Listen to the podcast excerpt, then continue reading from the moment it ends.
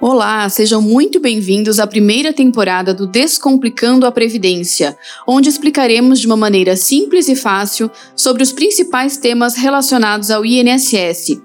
Neste primeiro programa, queremos tirar uma dúvida muito recorrente que surgiu após a reforma da Previdência, que é a aposentadoria por invalidez, hoje denominada aposentadoria por incapacidade permanente é sempre mais vantajosa do que o auxílio-doença, que a reforma chamou de benefício por incapacidade temporária? Eu sou Carla Colaneri, advogada há mais de 17 anos, com atuação exclusiva em direito previdenciário há mais de 10, casada, mãe de um pequeno príncipe, e está comigo hoje neste programa a também advogada doutora Daniele Jarozinski. Olá, doutora Daniele, seja muito bem-vinda. Olá, doutora Carla. Olá, pessoal. Me chamo Daniele Jaruzinski Tomazelli. Sou advogada previdenciarista, casada, mãe de dois meninos lindos e agora de uma menina que ainda está no forninho, mas que também já é muito amada. E faz cinco anos que trabalho somente com a área de direito previdenciário. É uma satisfação estar presente neste programa e que possamos contribuir para que a comunidade possa ter essa dúvida esclarecida.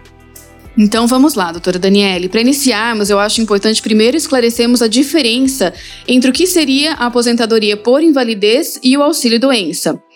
Olha só, para receber qualquer um destes dois benefícios, é necessário que a gente tenha o cumprimento de alguns requisitos. No caso, nós precisamos cumprir três requisitos.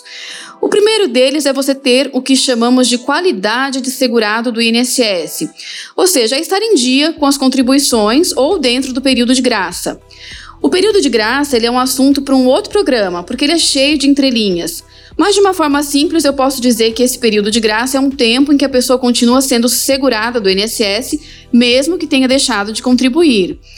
Perdão, realmente é muito detalhe sobre esse assunto e daí é de gravar um episódio inteiro só sobre isso.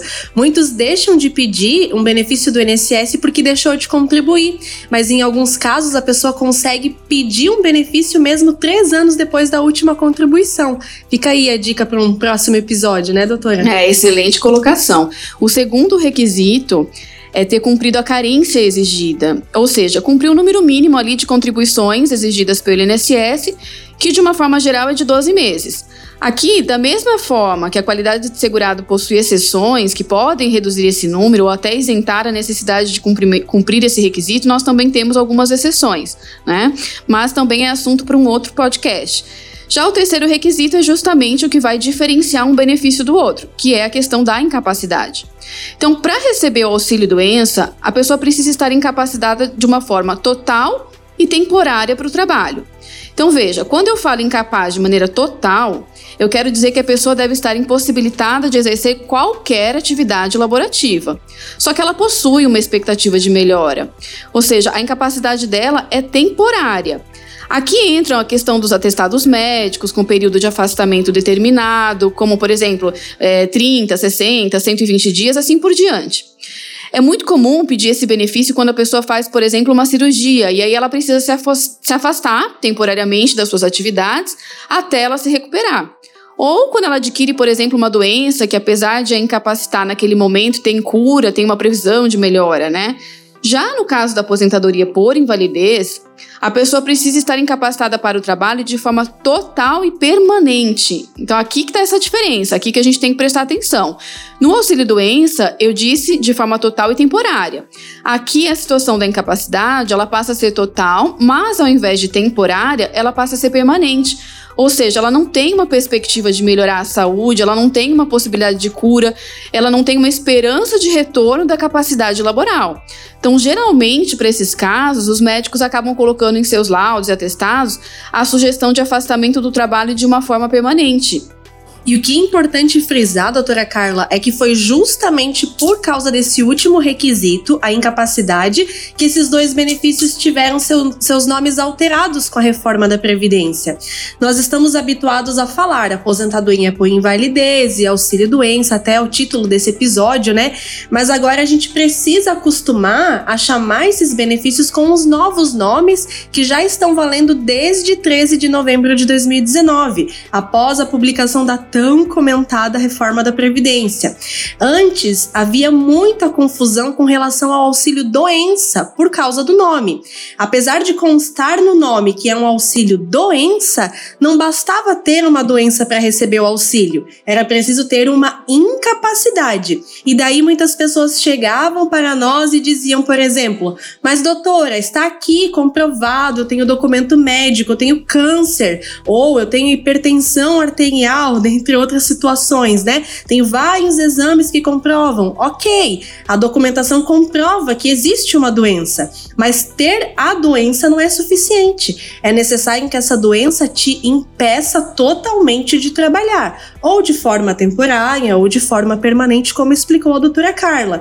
Então, para não ter mais essa confusão, o auxílio doença passou a ser chamado de auxílio por incapacidade temporária e a aposentadoria por invalidez passou a ser chamada de aposentadoria por incapacidade permanente. Assim, no próprio nome já consta um requisito incapacidade.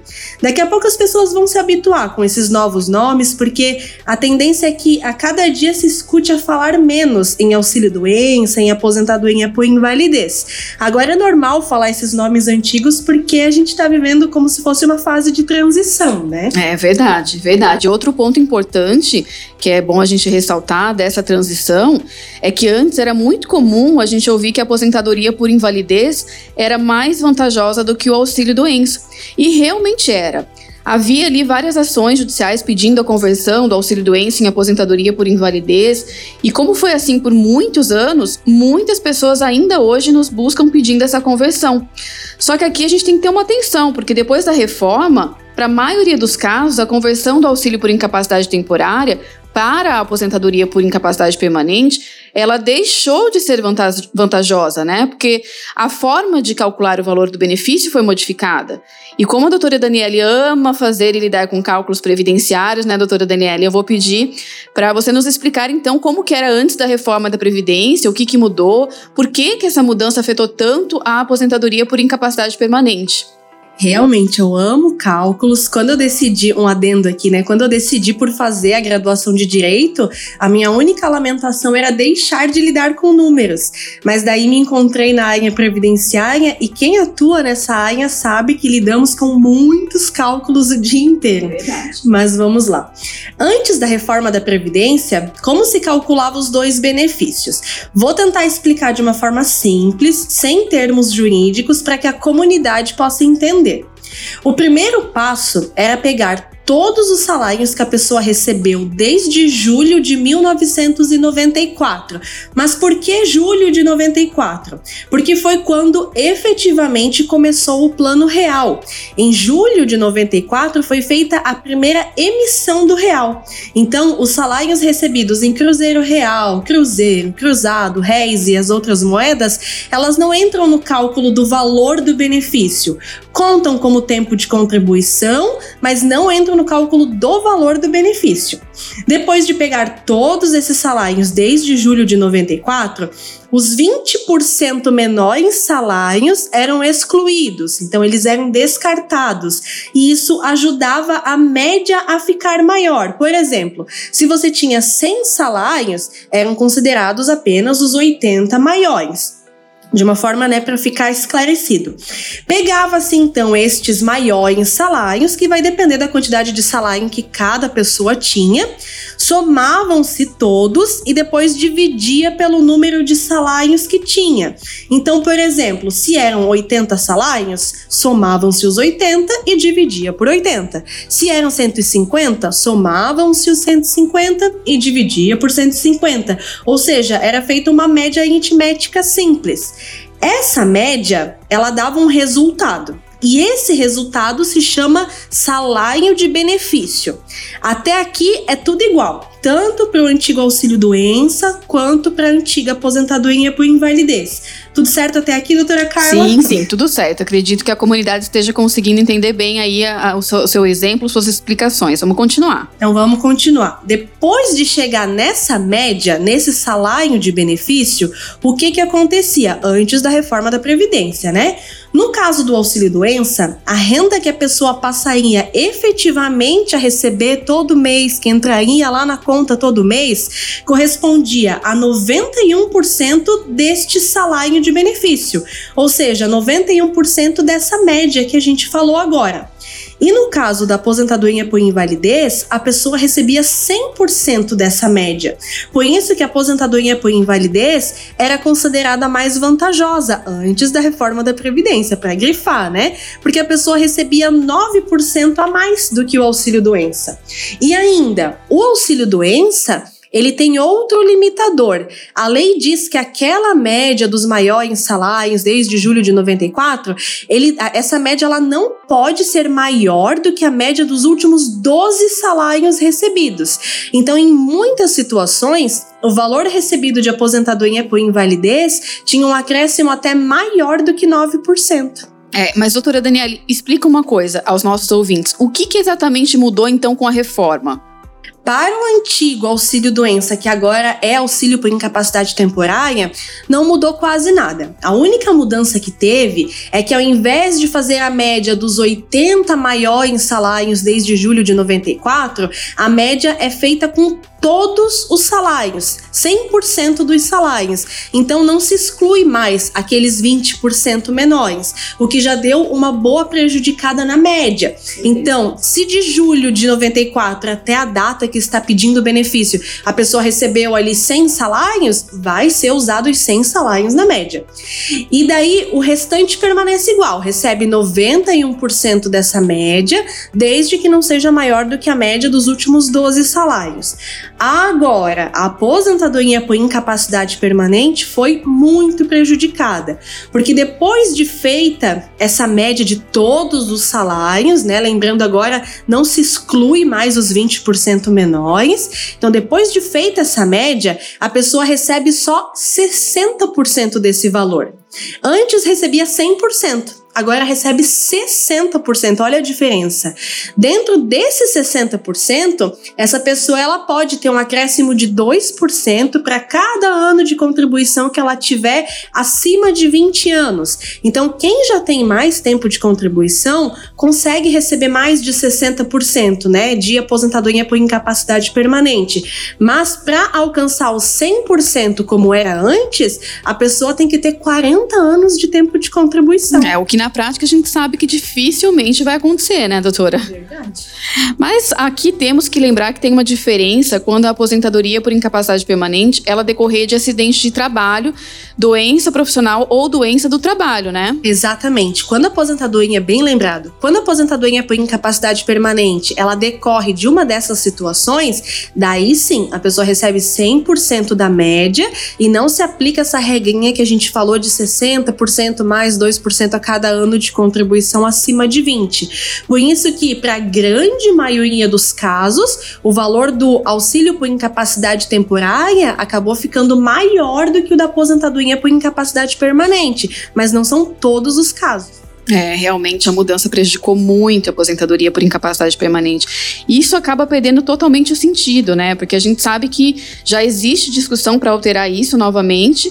É, se uma pessoa tem ali uma incapacidade com possibilidade de cura e possibilidade de voltar a trabalhar, ela acaba recebendo um valor maior do que uma pessoa que infelizmente não poderá mais trabalhar, não, não pode obter nenhuma outra renda, vai depender do valor do benefício para sobreviver para o resto da vida. Então não faz realmente sentido. A pessoa com saúde mais prejudicada vai receber um amparo menor da Previdência Social e isso acaba indo até contra a dignidade da pessoa humana.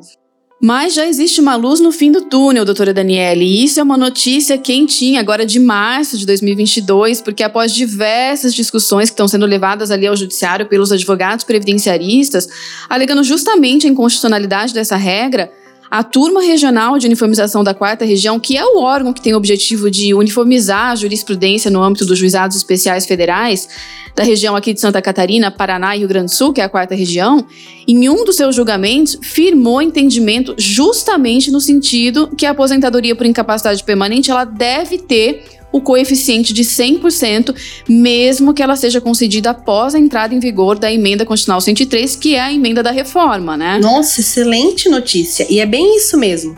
Vamos torcer para que isso mude novamente, né? E cabe a nós, na condição de advogadas e advogados, lutar por isso, discutir essa inconstitucionalidade nas nossas ações, tentar movimentar o judiciário em prol dos segurados, em prol da comunidade. Sim, é por isso que eu sempre digo que após a reforma da Previdência ficou ainda mais indispensável a gente ter orientação de um profissional antes de pedir qualquer benefício, qualquer revisão. Existem muitos detalhes que precisam ser analisados, calculados, existem vantagens de aposentadoria por incapacidade permanente que precisam ser colocadas na balança. Então, assim, por exemplo, se a pessoa completar 60 anos de idade, vamos dar um exemplo aqui para facilitar para a comunidade entender. Se a pessoa completa 60 anos de idade ou ela tem 55 anos de idade, mas ela já recebe um benefício por incapacidade há 15 anos,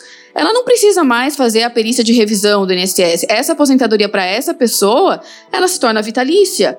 E também, se a pessoa que recebe aposentadoria por incapacidade permanente, ela necessitar de uma assistência permanente de uma terceira pessoa para realizar suas atividades diárias, ela pode receber um acréscimo de 25% no valor do benefício. Então, tudo isso, somado ali ao tempo de contribuição que a pessoa tem, precisa ser levado em consideração na hora de saber qual o benefício que é o mais vantajoso. Então, o que a gente pode concluir é que, via de regra, Após a reforma da Previdência, na maioria dos casos, o auxílio por incapacidade temporária é mais vantajoso, mas que não é uma regra, não é sempre e tem vários pontos que precisam ser analisados, inclusive esse recente julgado comentado pela doutora Carla e que deve ser seguido ao menos nas regiões aqui de Santa Catarina, Paraná, Rio Grande do Sul.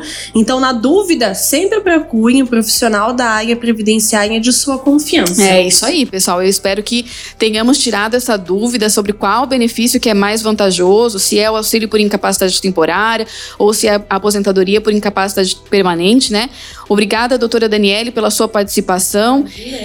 É, e fiquem ligados que na próxima semana nós falaremos sobre outra dúvida bastante comum envolvendo a Previdência Social. Afinal, Previdência Social é um direito nosso e nós precisamos entender como e quando poderemos recorrer a esse direito de forma mais vantajosa sem sermos prejudicados. Abraços e até mais! E esse episódio é um oferecimento da OAB Santa Catarina, 23ª subseção, e faz parte do projeto Entre Prazos e Acasos.